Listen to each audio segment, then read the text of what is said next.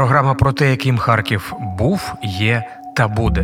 Ми розповідаємо історії з минулого міста та говоримо про сучасність і майбутнє Харкова. Харківські історії з Філіпом Диканем. Отже, доброго вечора всім, хто приєднався до нас і готовий послухати харківські історії з Філіпом Диганем, ваш покірний слуга у мікрофона. І цього вечора ми вирішили поговорити про польський слід у Харкова. Франковський, Федецький, Режепішевський, Міхаловський і навіть Пілсудський. Так, так, це всі всі ці е, люди залишили так чи інше, більше чи менше, але слід у Харкові. Чому саме зараз? Ну е, звичайно, було б краще, мабуть, трішки раніше е, поговорити про про це, але деякі моменти заважали, і все одно ми не можемо не можемо це не зробити, тому що 11 листопада, як відомо, Польська Республіка святкує День Незалежності. Отже, чому б нам навіть і час, якийсь е, по тому не згадати про видатних, е, а може і не зовсім до речі, видатних, е, знаних і точно незнаних поляків, які так чи інакше, але робили робили наше місто кращим. І я з величезним задоволенням представляю моїх сьогоднішніх гостей. Це Любов Живанко, докторка історичних наук, професорка, керівниця музейного комплексу Державного біологічного університету. І треба сказати, авторка вже е, декількох досліджень саме про харківських поляків. Пані Любова, радий вас вітати. Добрий вечір. Дуже дуже рада бути з вами. І е, Станіслав Феліс, професор і голова польського дому. Я думаю, про про о, е, польський дім багато хто знає. Знаходиться він, скажу для тих, хто не знає, у самому у самісінькому центрі Харкова на вулиці Гоголя в комплексі костелу. Пане Станіславе, радий вас також вітати. І я вас вітаю, пане Філіпе. Мені дуже приємно з вами спілкуватися цього вечора. Навзаєм, нарешті, ми з вами поговоримо в ефірі. Я цьому дуже радий. Е, з вашого дозволу, з пані Любові, е, розпочну. От таке таке питання. Е, відомо, що у Харкові було чимало меншин національних, як зараз це прийнято казати, чи то громад, общин, як вони тоді називалися. А звідки коли взялися саме поляки у Харкові? Ну треба сказати, що поляки, скоріш за все, з'явилися як і інші представники таких етнічних меншин. Це у 18 столітті. Зрозуміло, що кількості е, точної кількості ми не можемо вказати. Е, імперські чиновники вони е, рахували досить приблизно, не враховувався ані принцип розповідання. Ну тобто записувалося, що було кілька кільканадцять поляків, які проживали у Харкові. Перша хвиля, от про яку я говорю в своїх дослідженнях, перша хвиля поляків, які прибувають до Харкова. Це той час, коли було е, засновано Харківський імператорський університет в 1805 році. І ми знаємо, що одним із творцем імператорського університету був саме е, граф е, Северин Потоцький, поляк за походженням, і саме його місія була разом із місією Василем Назаровичем Каразіним, які стояли біля витоків цього університету, це е, запрошення іноземних е, вчених науковців для е, розбудови цього університету, для забезпечення кадрами цього університету. Ну треба сказати, до речі, що скоріш за все, якщо б не Северин Потоцький, то наш шановний Василь Назарович міг би битися, як то кажуть, як риба об кригу, да, і нічого не зробив, бо все ж таки він не був такою персоною видатною, знаною в імперії, будемо так казати. Він був дуже е, захопленою, можна сказати, людиною. Ну, авантюристом, як тоді казали, тоді трішки інше вкладали, звичайно, трішки інший сенс, ніж зараз, але все ж таки, ну і потім, звичайно, він би не міг написати Гьоти тому ж. Тобто написати він може і міг би, але навряд чи Гьоти йому відповів. Це вже робив саме Северин Потоцький, бо в нього був зовсім інший статус.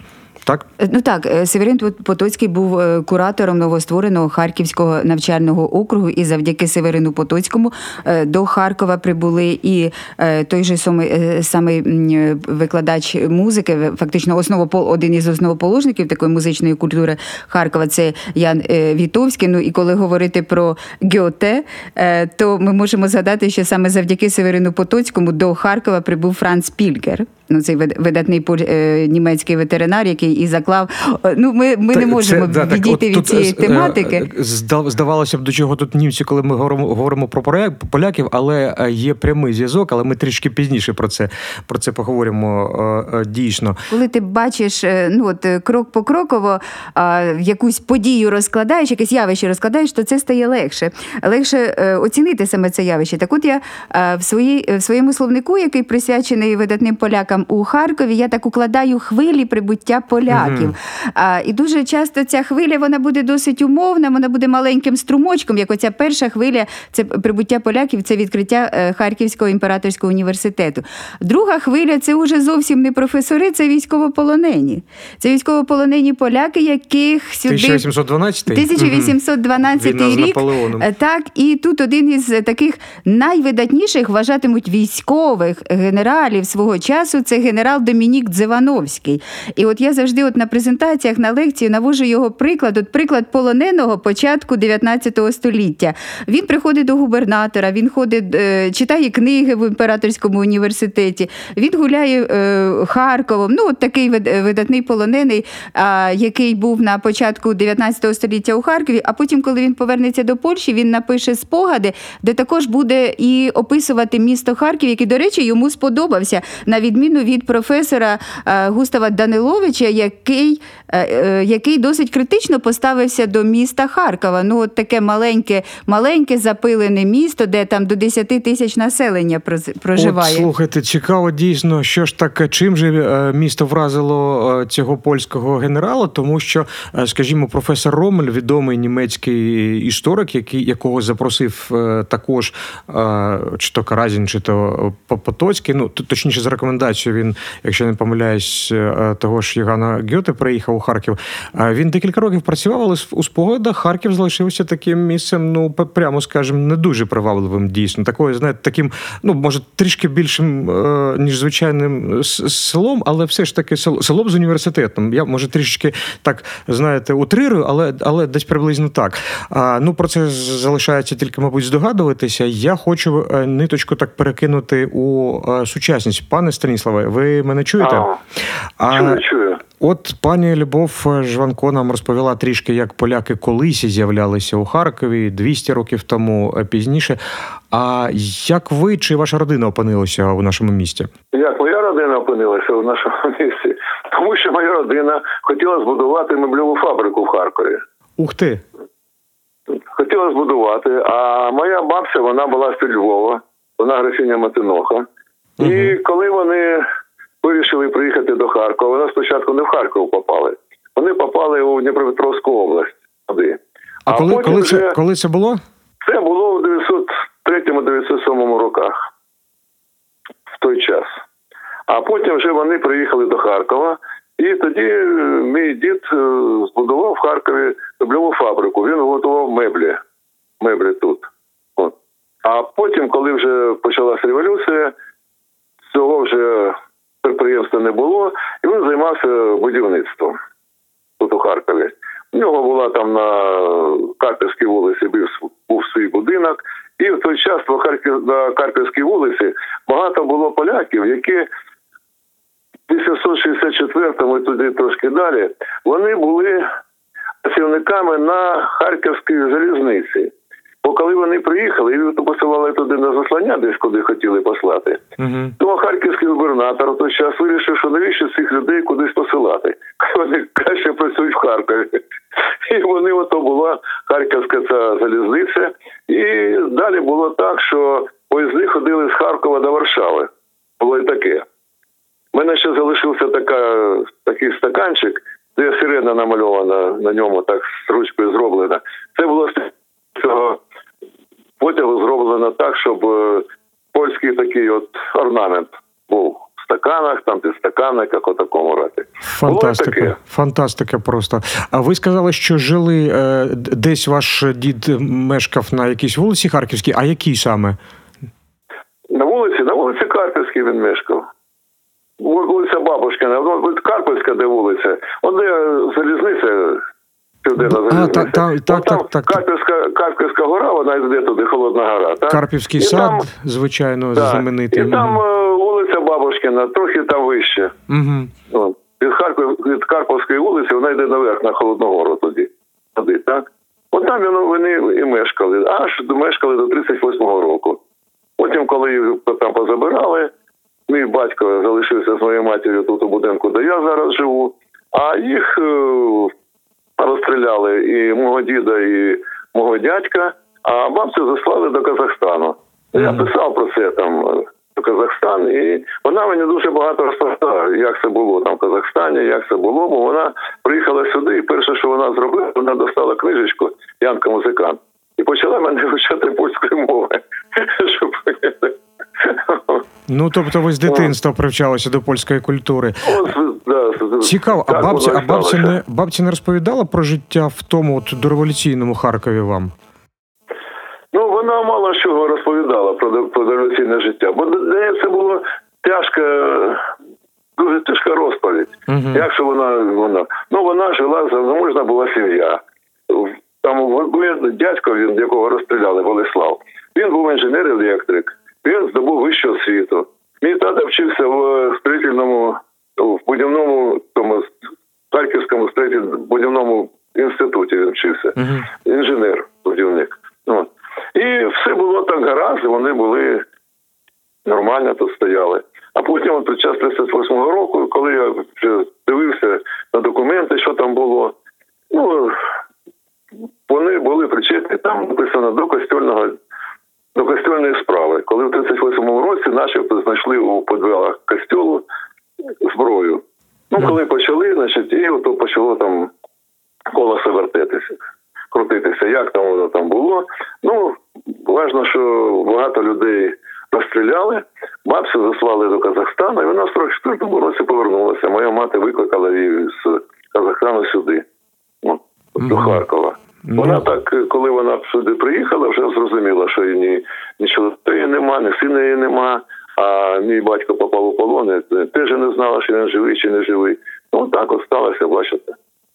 Так, ну тут да, історія, можна сказати, типова, в принципі, для радянського союзу. На жаль, коли е, розстрілювали найкращих спеціалістів, людей, яких Ну. треба було да, залишати, долучати до, до роботи, які в принципі не мали ну, нічого про до роботи, проти, ну але- бачите як. Так, я ну- колись, от звиняйте, що я вас пере... Так, так. Перепрошую. Бо я перед тим, як е, йти сюди в архів, в в ефір, я подивився на книгу Бальцеровича Надо боротися. Мгм. Надо боротися. І Лешик Бальцерович дуже чітко написав, що моя мета була перейти від Польщі, яка була там е, після після простору, перейти в капіталізм. І от він зробив все, щоб прийти до капіталізму, до польського капіталізму. І багато про це є різних таких е, і статей, і всього іншого, як це зробилося, як воно вийшло.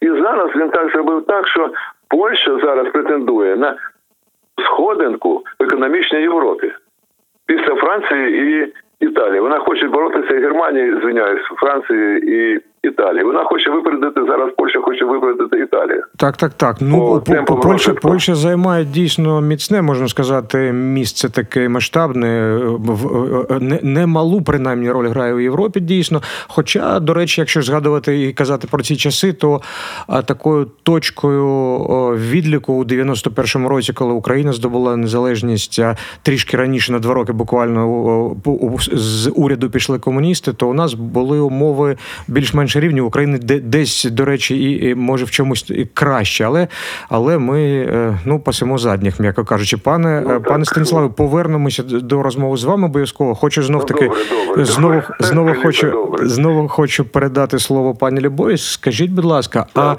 де, де, як, у яких сферах е, життя поляки, от в основному можна сказати, проявляли себе? Ну, е, мабуть, най, найбільша сфера це зрозуміло, що викладацька сфера це викладачі, професори Харківського імператорського університету, це польські, це польські лікарі. Це польські ветеринари, це польські, е, польські інженери. Ну, на жаль, е, у, знову ж таки, повернуся до своєї книги. До мене в, е, на сторінки книги не потрапили біографічні е, розвідки і е, інженерів, які працювали у, на, на залізницях, які працювали у е, різних промислових товариствах. Ми маємо тільки їхні е, прізвища. Це була, я перепрошую, це перша книжка ваша була щодо поляків, так? Так, в 2008, е, в 2018 році вийшов Тобто це словник. початок роботи. Я думаю, що він ще поповниться, звичайно, цей словник. Так, е, так, він вже поповнюється, тому що я знайшла і е, професора, е, професора. Е, Фармації це е, Ян Станкевич, який працював в, імператорському університеті. Ну і безумовно, ми згадаємо чотирьох е, польських архітекторів, які витворили по суті, ну я б сказала так, європейський Харків. Вони принесли оці європейські тенденції в архітектурі. Олександр Жепешевський, Здислав Харманський, Болеслав Міхаловський, Віктор Величкий, Величко, Величко, ага. Величко, перепрошую, і ну і багато інших цих поляків, які е, певний період свого часу і певне життя про- проходили в Харкові. А давайте І- нагадаємо, до речі, ви згадали прізвища цих дійсно видатних е, е, архітекторів. Можна просто от, от, отак, от найбільш значні, можна сказати, будови, які, до яких вони долучилися, які побудовані саме за їхніми проектами. Ну, почнемо з найстаршого з них, якого ви назвали. Це е, е, Болеслав, так, Болеслав Міхаловський. Е, Треба сказати, що він, наприклад, перебудовував театр. Е, Той театр, який колись називався міським драматичним театром, зараз це театр Шевченка. Е, Це не його робота, але він перебудував. Ну зараз театр виглядає трішки не так, як е, колись могла бачити, наприклад, бабця та дідусь пана Станіслава шановного. Він гірший, чесно кажучи, тоді був більш такий пишний, я б сказав би. Костел залишився, на щастя, до речі, залишився костел, хоча з радянської влади він занедбаний, звичайно, був, але зараз виглядає е, більш ніж пристойно, я б так сказав. От просто такий класичний польський костел. Е, Харманський, здається, Харманському менш повезло. Я так навіть, чесно кажучи, не пригадаю будинків, які залишилися після нього. Тому вони були перебудовані, багато з яких, чи навіть так, пані Любове, підказуєте. От е, зараз, зараз не скажу. Величко, наприклад, е, він, він побудував будинок, який зараз називається будинком архітектора. Він побудував будинок студентських е, гуртожиток студентів Харківського імператорського університету, де зараз е, музей природи. Це тільки один з багатьох будинків. Е, Щодо Ржепішевського, ну тут в нього більше.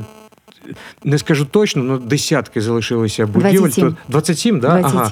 А хотів сказати майже 30, ну от так, так воно є. Майже 30 будинків. Е, Я думаю, що багатьом харків'янам, кому, ну скажімо, там 40 і трішки і, і, і більше, вони знають його як будинок з магазином Мелодія на площаді Павлівській, колишній Розі Люксембург. Такий е, величне, таке, величний таке, такий будинок, е, побудований для купецького міського банку з готелем Асторія. Ну і взагалі стиль Жепішевського просто не можна не впізнати. Якщо е, хтось побачить один будиночок, е, е, побудований автором якого був Жепішевський, то е, інші він буде вже впізнавати. На Чорноглазівській вулиці, зараз вулиця Маршала Бажанова, навпроти е, Харківського університету міського господарства залишився його будинок, який він будував для сім'ї Гельфріх, скажу так. А, ну, на вулиці Дарвіна також є шикарний будинок і таке інше, і таке інше, і таке інше. Так що дійсно тут слід в архітектурі у поляків більш ніж чималий. Ну, якщо ми е, повернемося до Здислава Харманського, то зразу скажу, що молодий цивільний інженер Здислав Харманський він асистував Болеславу Міхаловському, е, коли ремонтували Харківський театр. Якщо ми можемо говорити про його творчість, то перш за все це будівлі іподрому. В Точно, як я забув. А, да, так, він так, так. певний Сором, час- сором. На жаль, на жаль, закинутий, до речі. Так. Його якось відремонтували е, десь у 2000-х, але зараз я не знаю, Ну, що будів, з ним, будівля на жаль. селекційної станції. Е, Він е, викла... працю... в певний час викладав у... на відділі архітектури технологічного інституту. До речі, одним із ректорів був Ян Красуський, Іван Красуський, теж, теж поляк, це початок, початок 20-х років. А якщо ми говоримо говоримо ще про Харманського, то це площа поезії. А зараз це Академія неперервної освіти вчителів. Оцей рожевий будиночок, то якраз будинок е, Здислава Харманського. Колись я робила таку екскурсію для дітей одного із е, польських товариств. Я говорила про промені Ржепешевського. Колишня медична бібліотека це теж Ржепешевський. Медич, медична бібліотека на скверик Будинок напроти, напроти колишньої зруйнованої кірхи. Так, так, так. Е, Це, це- це будинок відомого лікаря-фабриканта, до Так, речі. так, так, так, його Е, меморіальна дошка Це там також. Репішевський. Я, чесно кажучи, підзабув. А щодо цього рожевого будинку, про який каже пані е, Любов, будинок. е, е, Як він- Сучасна це Академія неперервної освіти Так. вчителів. А будинок взагалі е, цей е, був для споруджений для е, діточок. Дітей. Це був притулок, Притулок для дитячий. Так, дітей. так, так. Так. А, якщо ми ще говоримо про Здислава Харманського, то а, Пушкінська, початок Пушкінської, ми див- не дивимося на Нікольський, Пушкінська 3 це Ржепешевський, і Пушкінська 7 це Здислав Мар'ян. Харманський. Е, Крім того, збереглися просто унікальні будинок. Це е, Полтавський шлях 53 55 це оцей стиль, е, стиль модерн. Ну це просто неймовірні його будови. І коли говорити про Здислава Харманського, я так от такий приклад приведу. А, 1919 рік. Успішний архітектор, успішний цивільний інженер, він має посаду. А, і тут приходять більшовики. І він забирає своїх двох а, Єва і Марія малолітні е, доньки і виїжджає до, до Варшави. Він виїжджає фактично в нікуди. Він виїжджає, він знає, що це його історична батьківщина, яка його ну, має прихистити. А він ніколи не був у Польщі, тому що він народився у Катеринославі. Нас, власне, в Катеринославі і жила оця династія польських архітекторів Харманських. Батько архітектор, його брати архітекторами були. Ну і Здислав був архітектором. І ми знаємо костел авторства Болеслава Міхаловського у Харкові, то у Кам'янському зберігається. Ну я вважаю, це така перлина м, такої готичної архітектури. Це костел авторства Здислава Харманського. Ну, він просто, просто неймовірний цей костел. Е, Чому я з таким е, впевненістю говорю? Я робила велику статтю про костели на лівобережній Україні. Це взагалі от така табула раса для е, дослідників от такої сакральної архітектури. То той костел він дуже просто вражає своєю красотою. Так що Здислав Харманський він теж ну він був автором не так багатьох будівель, як Олександр Репишевський, але він теж залишив слід, і, зокрема, в українському модерні. Ну, взагалі, то треба сказати, що всі ці архітектори, яких ми з вами назвали, вони не тільки у Харкові е, працювали і залишили по собі слід дійсно. А якщо казати взагалі про судьбу, от тих, хто е, пережив навалу прихід, принаймні зустрів, так би мовити, е, став свідком приходу до влади більшовиків. Я вже не кажу про судьбу Ржепішевського, дійсно а трагічно. Ну ми не, не, не зовсім про це говоримо. Я думаю, може навіть буде йому окремий, Окрему передачу, окрему так. програму присвятити, бо дуже дійсно е, судьба його цікава і трагічна. Е, 1908 рік у Харкові відкривається. Польський дім, побудований Віктором Величко. Правильно? Ні? Помиляюся. Харманський. Харманський. От, ха- знов таки, знов таки Харманський, і знов таки те, про що я казав, ну, на жаль, не залишилося цього Так, будинку. А потім так, будиночок. його знесли після Другої світової, здається, і побудували а, замість нього житловий будинок. Але е, важливо в нашому випадку те, що там е, що він побудований спеціально саме для польського дому. У Харкові зараз, у 21 столітті, також є польський дім, яким нагадаю керує пан Станіслав Веліс, з яким ми сьогодні також розмовляємо. І у мене до вас запитання, е, пан Станіслав. А що таке сьогодні польський дім у Харкові? Яка його функція? І чи є от ниточка між оцим польським домом сучасним і тим давні, е, давнішнім початку ХХ століття? Ну, Філіппо, якщо пожартувати, то дім це є будова. А як через цю будову проходять шляхи, так це вже дуже інша справа. Угу. Оце зв'язок між Україною і Польщею, між Харковом і Польщею, між Харковом і Вроцлавом, між Харковом і Варшавою. Це такий, от, такий як шлях між Харковом і Польщею. Бо Харків це ж е, Східна Україна.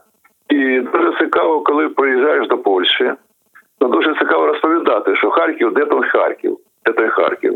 І коли розповідаєш, що це місце, яке збудували поляки, де є костюл, де все таке, що на що можна звернути увагу. Так е, дійсно вони дуже цікавляться цим. І нещодавно сюди приїжджала делегація з Польщі, католицька делегація. І ми з нею ходили, як ото розповіла і пані Любов Жан. Ходили по Харкову, і я їм показував, що було збудовано поляками в Харкові, що було збудовано, що було зроблено. А зараз, коли говорити за про польський дім, це я ж казав, що це дорога, дорога до Польщі. До нас звертаються. Як знайти родини, як виїхати до Польщі, як е, отримати карту поляка, як одержати карту поляка, звиняюся українською мовою, як одержати карту поляка, як здобути навчання в Польщі, як складати іспити на лікаря в Польщі, і так далі, і так далі, і так далі. І це ще дуже велика ще одне. Це те, що польський дім робить так, щоб молоді люди проходили катехезу у костьолі польському Успіння Пресвятої Діви Марії. Мгм. Це теж ми звертаємо увагу на це. На дитячі ці різні такі Свята, ну, заходи і таке інше. зібрання, зібрання Так. там.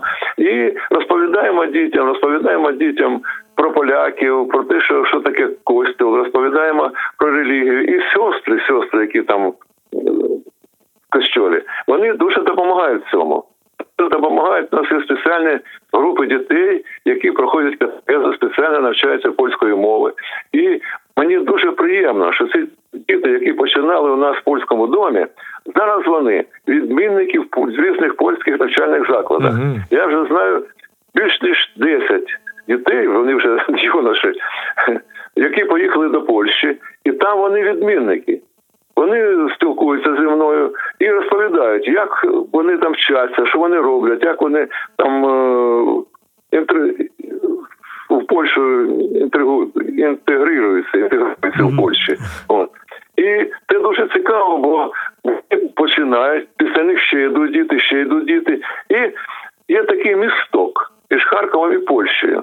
Що в мене тепер є люди, я до них можу звертатися, вони можуть мені допомагати, вони можуть прийняти когось з Харкова. Св- можуть Свої люди у Польщі, можна сказати, Свої да? Польщі. так? Так, так, люди Ви, ви знаєте, ви, ви сказали, що дуже часто звертаються з питаннями, як, скажімо, виїхати в Польщу на заробітки чи ще з якихось причин, знов таки отримати картку поляка. Шкода, що є така тенденція, от бажання виїхати з України, покинути. Ну що поробиш, ситуація ситуація така, але головне, що польський дім це ще дійсно осередок е, польської культури у Харкові, так як колись було Ну, у, у 20-му 20-му сторіччі. Бо наскільки я знаю, де і, і ви сказали про це, ви проводите різні заходи, і релігійні, і не тільки е, релігійні, а знов таки е, на початку 20-го сторіччя. Е, Ну, на рівні імперії, будемо так казати, людей ідентифікували більше за релігійним принципом. Хоча поляки е, тієї нації, будемо поляки та нація, яка завжди пам'ятала, що вони Мононація, саме поляки. Так.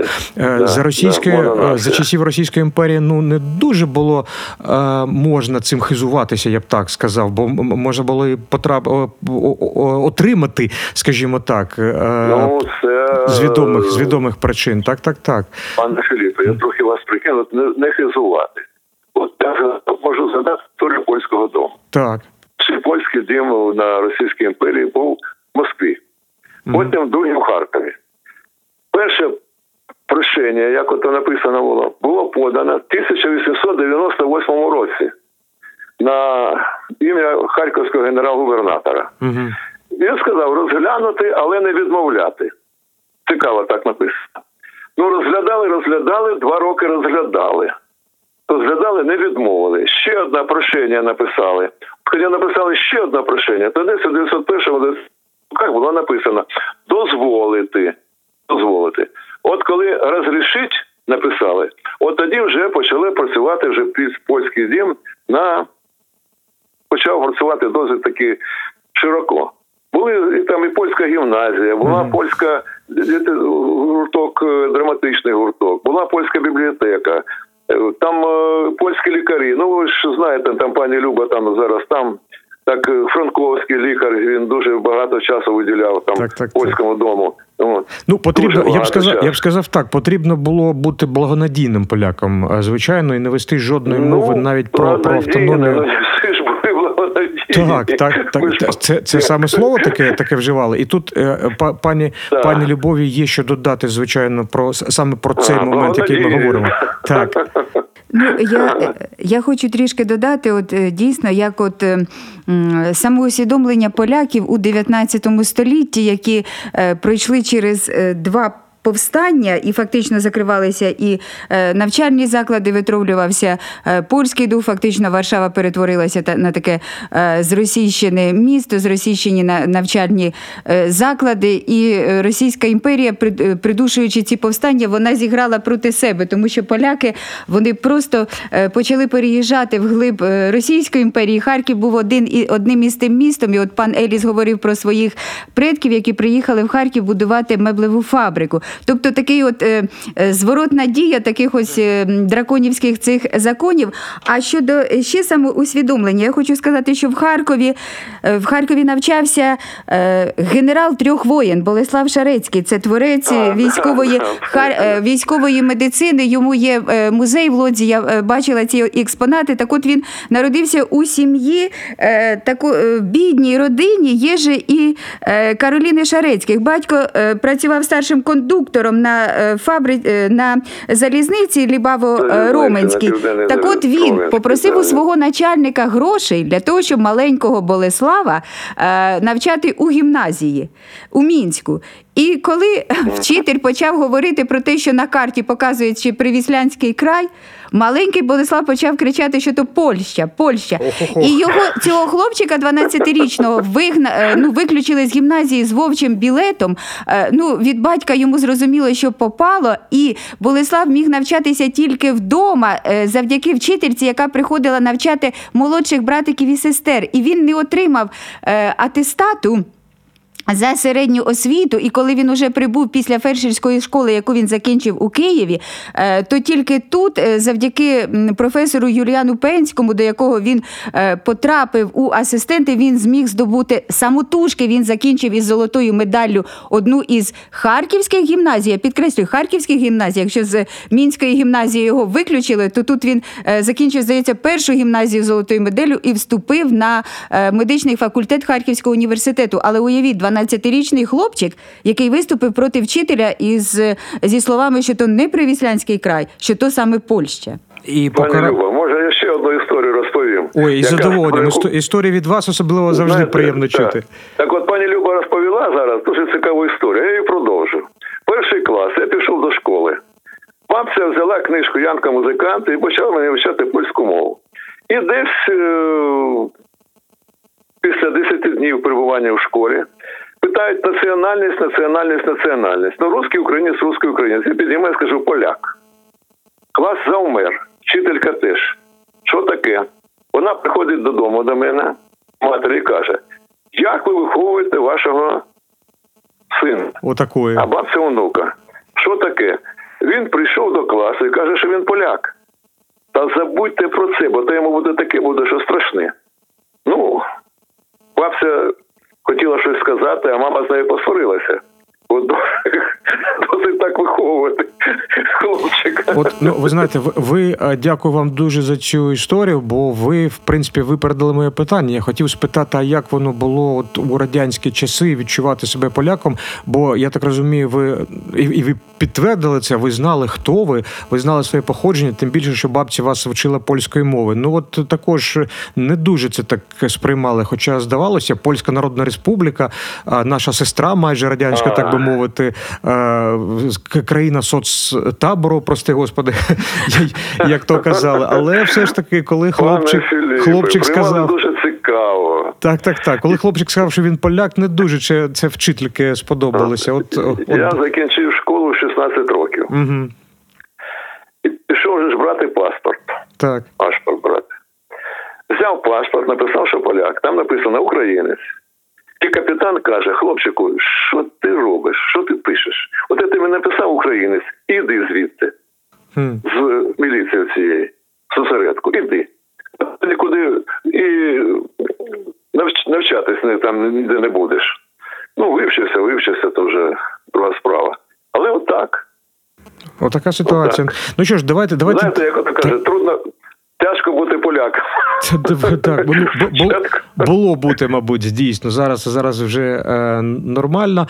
Е, до ну, речі, якщо, якщо ми вже ми вже заговорили про родинні зв'язки, треба сказати, що одна з моїх прабабусь також полька, Туровська, Анна Туровська.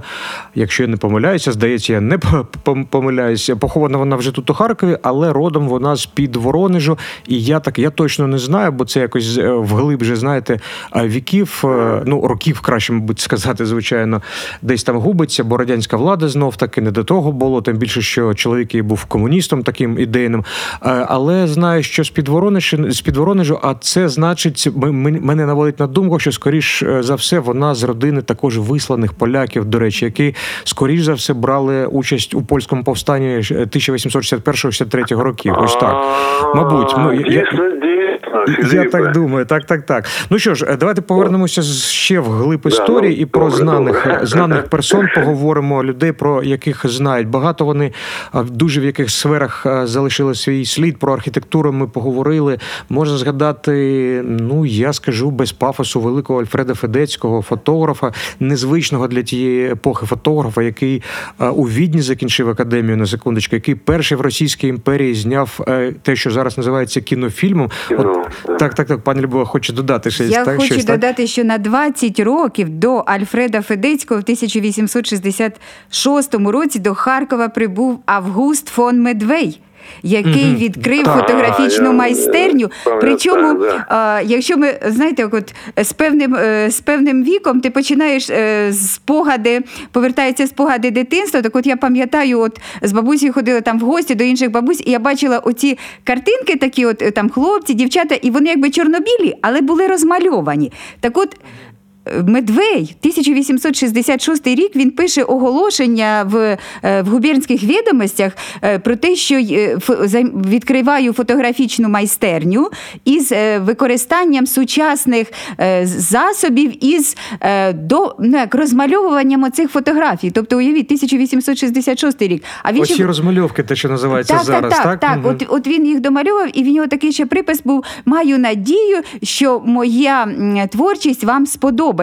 А першу фотографічну оцю майстерню він взагалі хотів відкрити в Одесі, але Кримська війна завадила не ті часи, не ті події. Ну от і в Харкові йому, і до речі, е, зберігся, зберігся той, е, ну, той будинок, де от він ну, один із будинків, де він, де він проживав. І власне до 1870 року він жив тут і працював. Е, Де цей будиночок цікаво? Ну, це на господи, вулиця.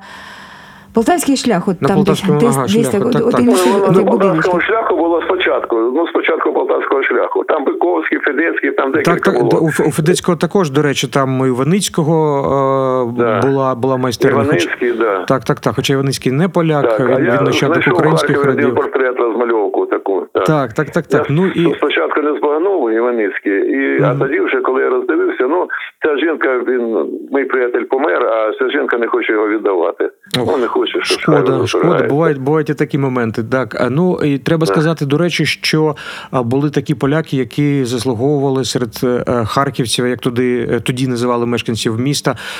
Найвеличніше можна сказати епітети. Я маю на увазі, звичайно, Владислава Франковського, е, лікаря відомого, якого е, А, при, ну, при житті н- називали ще е, другом е, другом людей, другом дітей. Так ну не каж не, не кожен лікар може за- за- заслугувати ось саме таке шановливе ставлення. Добрий лікар, гарний лікар, е, ще якось. Так, а от гарний, а от так, а от, лікар. от я ж і кажу, а от так, щоб назвали другом людства, ну це, це потрібно просто взяти капелюха. Ну і а, виявляється, що дуже ну виявляється, це було знано, але я, чесно кажучи, не знав, що стільки було багато поляків у такій сфері, як ветеринарія, якого, до речі, у Харків можна сказати, та й в Україну навіть принесли е, німці, яких вже пані Любов згадала. І більше того, е, буквально от зовсім нещодавно вийшла е, ви- вийшло вийшов такий буклетик, який і присвячений ветеринарам у Харкові. Він так він так і називається видатні польські ветеринари і Харків постаті досягнення відкриття 19 початок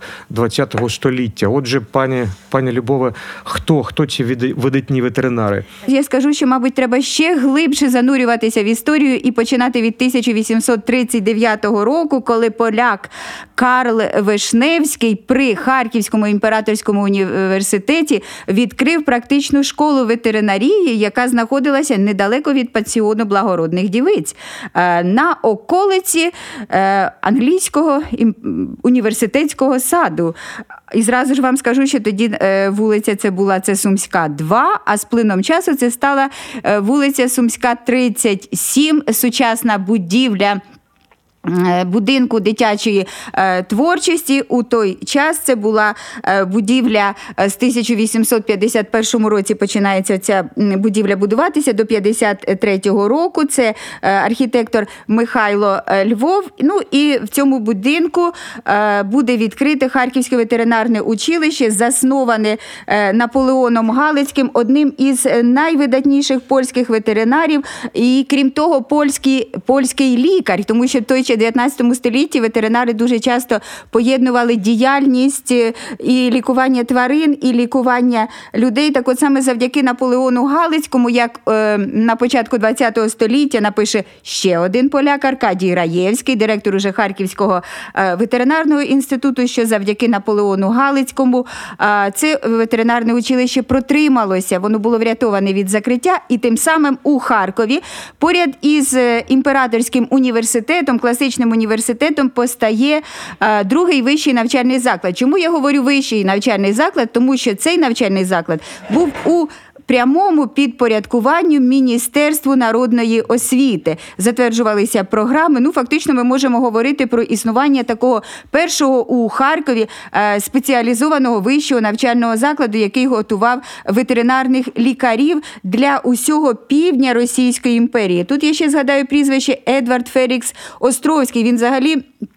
Е, Це був перший е, професор ветеринарії, перший поляк, який на теренах Російської імперії із, е, скажімо так, ем, за е, розпорядженням е, Верховної російської влади він написав перший закон, перший закон про ветеринарію. Ну, фактично він стояв біля витоків і польської ветеринарної науки, і е, ветеринарного законодавства. Він е, тривали е, кільк шість років прожив у Харкові. А він тут, як писав, знайшов такий е, тихе місце для своєї спраглої душі, для того, щоб займатися не е, такою адміністративною діяльністю, якою він займався у Варшаві. Він хотів віддати своє життя, е, посвятити життя науці.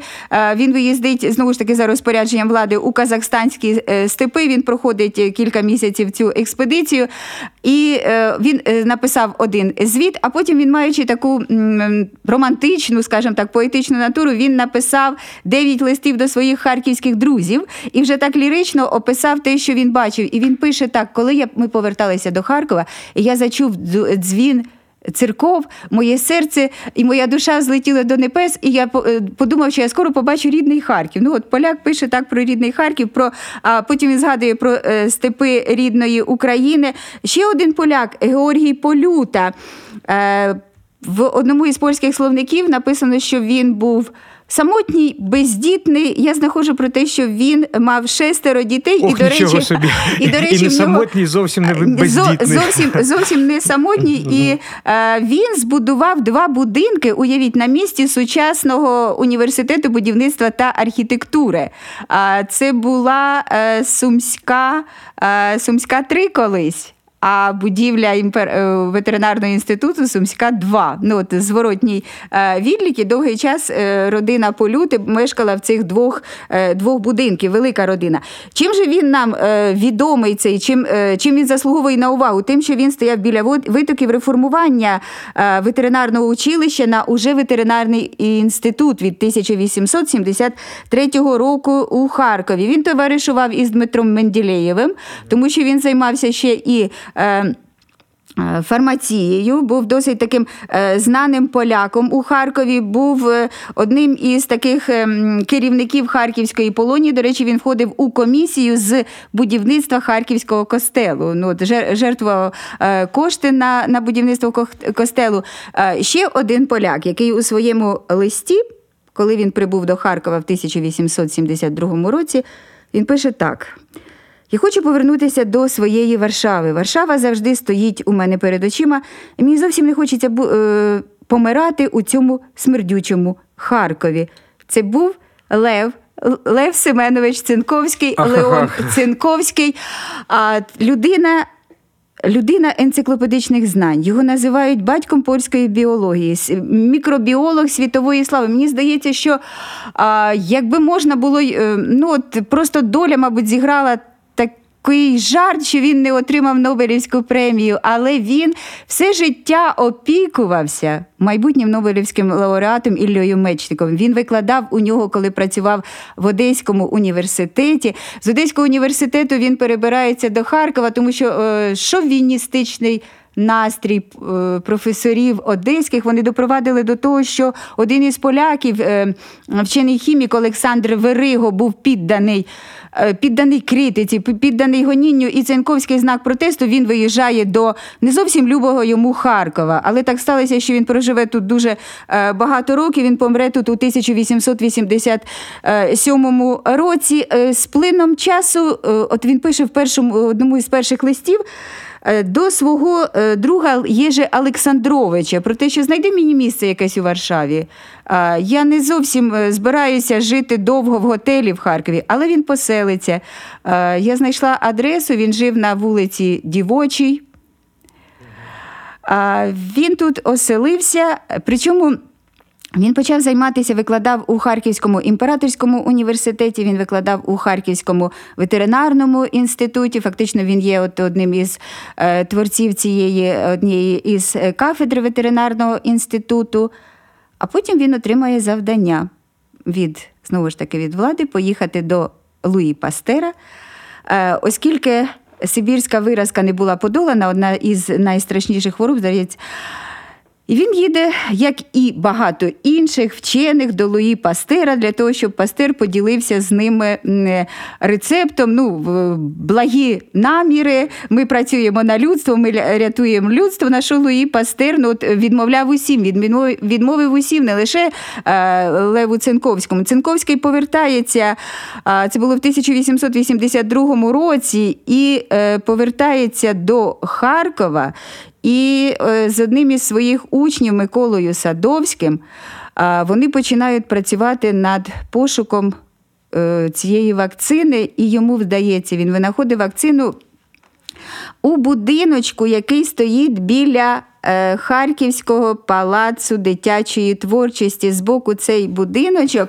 Він зараз, е, Він зараз, існує, він так? зараз існує. У дворі, мабуть, я так розумію. ні, Просто біля по- двору. Мгм. Біля цього двору такий невеличкий будиночок, а збоку навіть є е, музей палацу дитячої творчості. І е, я із своїм колегою, професором Дмитром Кіпкалом, ми завітали на гостину до пані Тетяни Підберезкіної, директорки е, цього палацу, і вона люб'язно нам показала музей. А в музеї, пане Філіпе, уявіть, з'явля... лежить меморіальна дошка ще з радянських часів, присвячена е, Мечникову. Вона не висить от з якогось такого дива. Дивно, дійсно. Дійсно, хоча, правда? От ми хоча диви- його поважали, дуже шанували у Радянському Союзі. Так. Ну, це, це вже інша історія, дійсно. Е, Пані Любове, ви з таким захватом розповідаєте про Цінковського, але я може помиляюся, і було б добре, щоб так і було.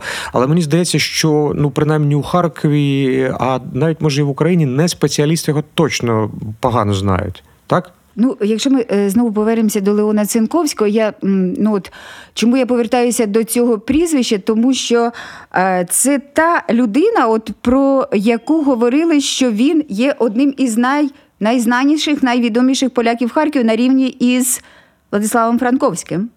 Е, Чим же він заслужив таку славу для Харкова? Чому харків'яни, ну мені здається, вони не дуже жалували іноземців і не дуже роздавали їм от такі е, звання, як друг людства і найвідоміший поляк Харкова, яким був е, Леон Цинковський. Ну, по-перше, як я вже сказала, що він відкрив оцю щеплення від сибірської виразки. Крім того, винахід цієї вакцини був першим у Російській імперії не лише для ветеринарної медицини, а взагалі у медицині. Лев Цинковський, отримуючи такі кошти, підтримку для е, свого проживання, от в нього все життя було. Він в нього ну така бідність. Він писав, коли навчався у Харків е, в Санкт-Петербурзькому університеті, що е, лікті світяться, черевики відпадають. Моя мама, яку б я вже мав утримувати, вона надсилає мені кошти. От в мене така, така от зневіра до всього, у мене така бідність, але мені хочеться займатися наукою. То дійсно, от він в Харкові е, отримує підтримку, е, йому е, всіляко сприяють, і Лев Цинковський він відповідає тим. Він займається вже такою практичною діяльністю.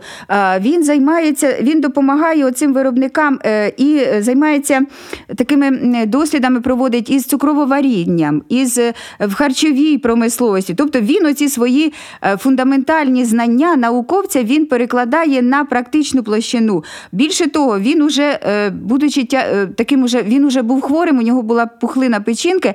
е, Він проводить надзвичайно складне дослідження води харківського водопроводу.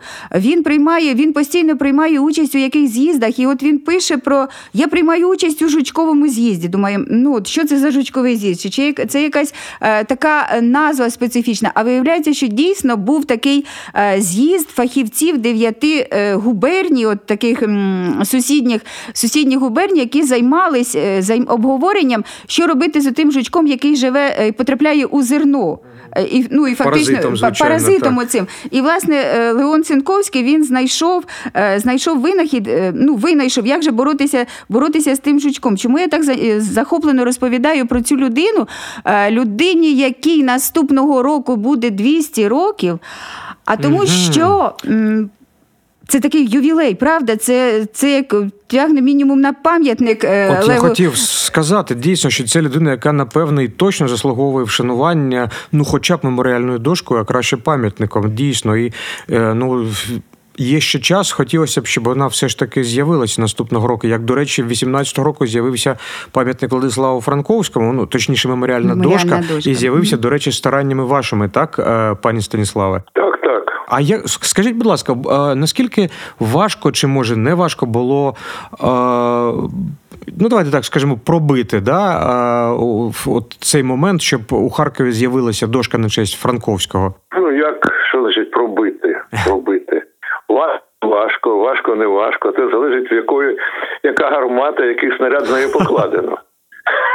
Ну, якщо така важка От я артилерія вибирав, стріляє, вибирав то гармати, вибирав, вибирав. Потім знайшов таку, що стрільнула. угу. Коли стрільнула, то діватись було вже нікуди. Бо коли стрільнула, там треба було гроші вносити, внес, і все стало на своє місце. І все. і це багато такого не було, щоб якихось цікавих історій, там щось таке, там я там е, боровся, я там ну а, е, там. Знайшли одним словом той, той самий е, клю, ключик, ті самі слова. О, е, знайшов ключик. Так, так, Отак так, які- з які все-таки- архітекторами, з е, скульпторами, з е, Любов Жнанко, з пані Жванко теж, бо вона ж знала про це бабце багато, її аспірантка там. От, пані Лена. Пан Станіслав, От. скажіть, будь ласка, а є, є у вас якийсь улюблений персонаж польської історії Харкова? Улюблений персонаж польської історії Харкова. Угу. Питання. Дуже улюблений персонаж. Улюблений персонаж це тільки один.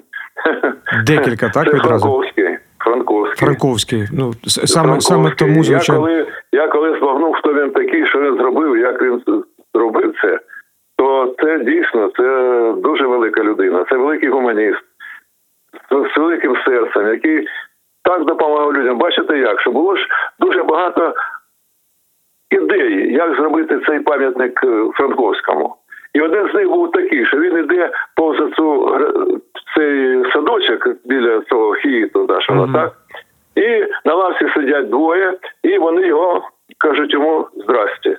От, вітають його, вітають його. Ну потім вже ж подумали, подумали, краще це вже культур Мамедов, спасибі йому, Катів Мамедов. Він зробив оцю дуже приємну таку, ну, барельєфне, барельєфне, все. з- Ну, ви ж бачили так? Так, так, так, це так, не, не тільки барельєф, це і пам'ятник, і барельєф, бачите, більш ніж барельєф. Це дійсно пам'ятник, Він такий який багато, на- багатогранний, можна сказати. Так. Багато, да, багатогранний. Він щось середнє між пам'ятниками і барельєфом. Мгм. Бачите як? Мгм. Ну, бачите, ви ж його бачили. Так, О. так, так. Знаєте, я, ви, ви, ви, я- сказ, я- ви сказали про перший варіант, чи один із перших варіантів, коли вітають а, Франковського. Я подумав, що це був би вже пам'ятник не тільки Франковському виключно, а ще його пацієнтам, скоріше за все, якщо б оці люди Ну, там, там, там сиділи. Так, так, так, так. Ну і теж питання я поставлю до, до пані Любові. Ви з таким захопленням е, розповідали про Цінковського. Я так розумію, що це зараз ваш улюблений персонаж, Ну, ви, так? знає, ви знаєте, мабуть, так, а ще і тому, що я доторкнулася а, до його такого приватного життя. А, Ми робимо із е, моїм колегою професором Дмитром Кіпкало, я знову повторюся, цей унікальний проєкт. Проєкт він унікальний, полягає в тому, що ми. е, Оприлюднюємо 50 листів Леона Цинковського, які зберігаються в архіві Польської академії наук. Пані е, директор е, архіву Польської академії наук Ханна Краєвська вона люб'язно переказала е, фотографії польсько, польськомовні листи, починаючи від 1849 року і закінчуючи останнім листом, коли він напише в 1887 році із Харкова. Ну, фактично, ми розкриваємо життя цієї людини крізь листування до свого друга Єжи Олександровича, який жив у Варшаві. От Вони зберігаються там у вони, Варшаві, ці вони листи, там так? зберігаються оригінали. Ми отримали копії. Ну, це фантастичні листи. Він пише про свої почуття. Він пише про погоду. З Венеції він пише до Єжи Олександровича так: сонце Венеції, прекрасні гондоли, е, красиві жінки, е, все сіяє. Єже, це неправда. Тебе обдурюють смердючі канали. Тут дуже холодно, маленькі печі, е, дорогі дрова. Потім він пише, де він, е, наприклад, там у е, Фінляндії він сидить. Я сижу на цих фьордах, розглядаю тих своїх, ну як от то диваків, то своїх гицлів, то своїх оцих мікроорганізмів. Тобто оці мікроорганізмам він давав свої оці такі специфічні назви. Дуже багато він вживає старопольських слів. Ну, фактично, він описує це своє життя не зовсім таке вдале, е, сімейне життя. Він одружується. Одруження йому е, ну, такі стосунки е, складні були з дружиною. І він замість медового місяця виїжджає сам е, в Ніццу. Е, Він там працює, потім довгі шість років перебуває за кордоном. І от перед нами крізь листи постає біографія цієї людини. Це дійсно це титан. Це такий науковець, що ну, в ряду таких світових науковців. І єдиний пам'ятничок, який зберігається у єдиний пам'ятник у світі, я скажу так. е, Він зберігається на подвір'ї Харківської державної зооветеринарної академії, який був відкритий у 2001 році. І у червні цього року ми мали честь приймати пана генерального консула Петра Стаханчика, який поклав е, квіти до е, такого невеликого пам'ятника цій людині. І певна річ, він теж заслуговує на пам'ятник, на вшанування, оскільки Лев Цинковський поряд із Владиславом Франковським і професором Данилевським, як писала газета Южний край, були найвідомішими е, діячами, найвідомішими поляками ну, от, е, з 19, 19 століття. Це, це дуже, багато, дуже багато значить для, Виходить, для нас. що все ж таки йому пам'ятник є, але в такому місці, де е, не кожен може його побачити. А людина така, такого рівня і масштабу, що дійсно заслуговує того, щоб харків'яни просто бачили, ось могли прийти поклонитися, чи хоча б повз проходячи, да, подумати, що от а чому кому цей пам'ятник і зацікавитись цією історією. Ну, фантастичний момент, звичайно. Ну, Я тоді ще так е, додам, як от Так. к- к- е, користуючись нагодою, власне, як уже директор музейного комплексу Державного біотехнологічного університету, ми запрошуємо і на екскурсії. У нас в, зооветеринарній академії прекрасний історичний е, музей, в якому є експонати кінця 18 століття, мікроскопи. Оце приладдя ветеринарне, і зрозуміло, що ми можемо пройтися до невеличкого пам'ятничка Леву Цинковському. Ну я точно до вас завітаю. Сподіваюся, Запрошую, запрошую. дякую. Сподіваюся, що і всі, хто нас е, почує, чує і почує, також е, зможе це, е, це зробити. Ну що ж, я думаю, що на цьому можна дійсно закінчити нашу програму. Дуже дякую е, за участь в ефірі пану Станіславу Елісу, професору, голові польського дому, е, пані Любові Жванко, професорці, докторці е, історичної медичних наук і керівниці музейного комплексу державного е, біотехнічного е, інституту е, університету. Перепрошую, я, я якимись такими да старими поняттями. так. так, так, так, університету. Продовжується робота польського дому, продовжується робота по вивченню польського сліду у Харкові. І я впевнений, що ці моменти будуть звичайно відкриті, і е, більше того, з'являтимуться у нас е, е, і пам'ятники, меморіальні дошки. Праці видаватимуться. Ну, одним словом, Харків і харківці, харків'яни, харківці, як завгодно, ще дізнаються багато чого нового про поляків, які дійсно робили і роблять наше Филиппе, місто краще. пане Так, так, Филиппе, так. Я, раз. я ж грешність і. І моє вітання пані Любі Жванко. Мені було дуже приємно, що ми з нею спілкувалися. Зараз виступаємо разом в ефірі. Дуже дякую, пане, пане дуже професоре. приємно. Дякую. Всього вам найкращого, хай вам щастить, пані Люба. Дякую, дякую. Будьте здорові. Я, я прощаюся е, з всіма, хто Всього слухав наші да. харківські історії з Філіпом Диканем.